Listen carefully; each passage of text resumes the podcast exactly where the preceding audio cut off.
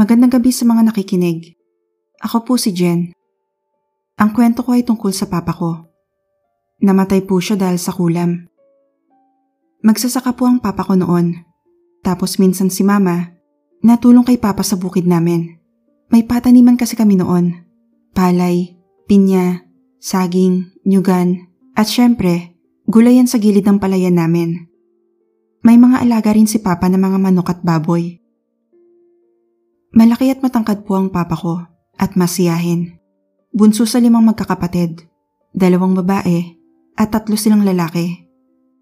Nung mamatay ang lolo at lola ko, pinaghatian nilang magkakapatid ang naiwang ari-arian nila lolo.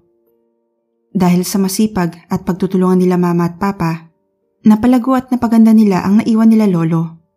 Pero hindi talaga mawawala ang may mainggit. Nagpagawa si papa ng bahay namin nang natapos iyon, lumipat na agad kami doon. Doon na rin nagumpisa ang kalbaryo niya. Nagumpisa sa pagsakit ng balakang tuwing alas dos ng madaling araw. Maririnig na lang namin ang sigaw at iyak niya dahil sa sobrang sakit ng balakang niya. Pero pag kinaumagahan na, parang wala namang nangyari sa kanya. Normal na ulit siya. Wala na yung sakit. Nakakapagtrabaho na ulit siya sa bukid. Palaging ganun Magigising kami sa sigaw at iyak niya dahil sa sobrang sakit ng balakang niya pagsapit ng alas dos ng madaling araw tapos kinaumagahan, mawawala. Wala naman kaming magawa. Hindi namin alam kung paano tutulong kasi maliliit pa kami noon. Pinadoktor ni mama si papa pero wala namang nakitang problema ang doktor.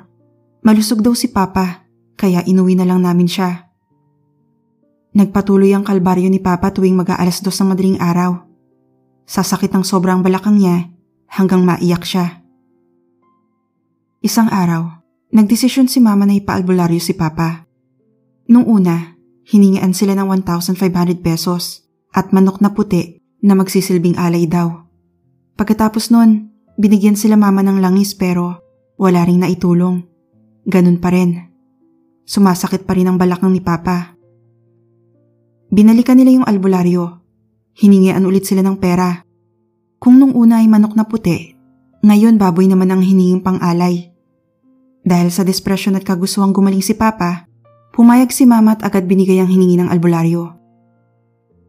Unti-unting nawawala ang mga naipundar nila Mama, pero hindi pa rin mapagaling-galing si Papa hanggang lalong humina ang katawan niya. Tinigil nila Papa ang pagpunta sa albularyo kasi wala rin namang nangyayari. Si mama na ang nagsasaka sa bukid, habang si papa, naiwang nakaratay sa bahay. Ako po ang nakakasama ni mama sa bukid, kaya kitang kita ko ang paghihirap niya, lalo at inaalala pa si papa. Tagaktak ang pawis, bilad sa init, tapos pag uwi sa bahay, aasikasuhin pa niya si papa. Isang araw, bumisita ang kaibigan ni papa sa bahay at may nirekomend ng albularyo. Sinunod naman ni mama ang kaibigan ni papa at dinala nga sa albularyong yon. Sa pagkakataong iyon, walang hininging pera kina mama. Basta mag-donate na lang daw ng kahit ano. At doon na nga nila nalaman na pinakulam si papa ng mga kapatid nitong babae. Pinabanggit sa kanyang lahat ng pangalan ng kapatid niya. Pinasulat sa isang maliit na papel at tinasalan.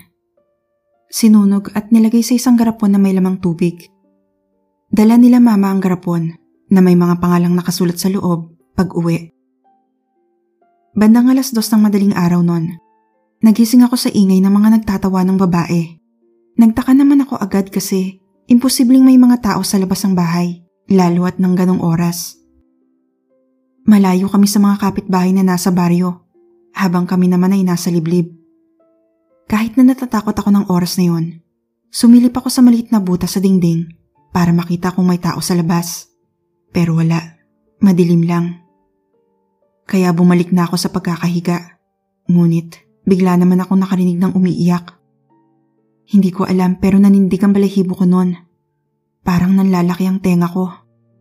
Hanggang yung iyak, napalitan ng tawanan. Para kasing ang lapit-lapit lang ng pinanggagalingan sa akin, kaya tumingala ako. Sa may pinto, Malapit sa hinihigaan ko, may lamisitang gawa sa kahoy. Andun si Papa. Pati ang gamot niya, ang garapon, at langis na galing sa albularyo ay nandoon din. Hindi pa uso ang kuryente sa lugar namin noon, lalo at nasa liblib pa kami, kaya gasera lang ang gamit namin. Naaaninagan ko ang nasa loob ng garapon na parang may paggalaw sa loob. Parang hinahalo ang nasa loob at parang doon ang gagaling yung naririnig kong pag-iyak at tawa. Napatalokbong ako ng kumot sa sobrang takot. Hindi ako nakatulog. Nakikiramdam lang ako hanggang mag-umaga. Kinwento ko iyon kay mama, pero sabi niya, baka nananaginip lang daw ako. Pero hindi talaga. Alam kong totoo ang mga nakita ko. Hindi po gumaling si Papa. Nagtuloy-tuloy ang pagbagsak ng katawan niya. Sumobra ang pagkapayat niya. Nakahiga na lang siya. 1998, binawian na ng buhay si Papa. Pero bago yun, pinakonfine muna namin siya sa ospital. Pero wala talaga. Nung araw po na malapit na siyang mawala, nag-request pa po siya ng pagkain. Tapos sinabihan niya si mama na alalayan siya dahil dudumi siya.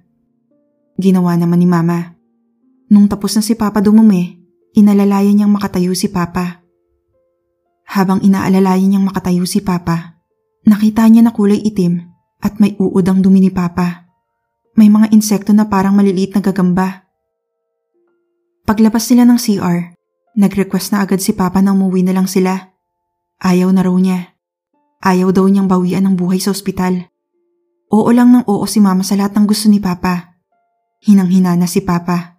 Hindi na rin kinuwento ni Mama kay Papa yung nakita niya sa CR. Pagdating namin sa bahay, pagkababa sa ambulansya, doon naghingalo si Papa. Ang sama niya tumingin. Nakakatakot tingnan ng taong naghihingalo. At namatay na nga si Papa. Nung hapon din siya binurol hanggang magdamag. Ginawa na lang siya ng kabaong nagawa sa lawanit. Nagsidatingan po ang mga kapatid niya. Sa totoo lang, wala namang nagsabi sa kanila na namatay na si Papa. Simula kasi nang malaman ni Mama na kinulam si Papa, nag-away-away na sila. Kaya nung dumating yung mga kapatid ni Papa sa burol, nagulat kami. Pagdating ng hating gabi, may mga naglabasang insekto sa ilong at tenga ni Papa. Ang daming langgam sa higaan niya, tapos may mga bubuyog ding lumalabas sa bibig niya. Nakita ko rin na may luha ang pisngi ni Papa. Kinaumagahan, nilipat na siya sa kabaong niya. Nagulat po kami kasi may puting ahas sa ilalim ng unan niya. Nagmamadaling umalis iyon. Tapos nung araw po na yon, nilibing na nga si Papa. Iyon po ang pinakamalungkot na tagpo sa buhay ko. Ang ihatid sa sementeryo ang papa ko. Hanggang dito na lang ang kwento ko, Miss Nick. Maraming salamat sa pakikinig.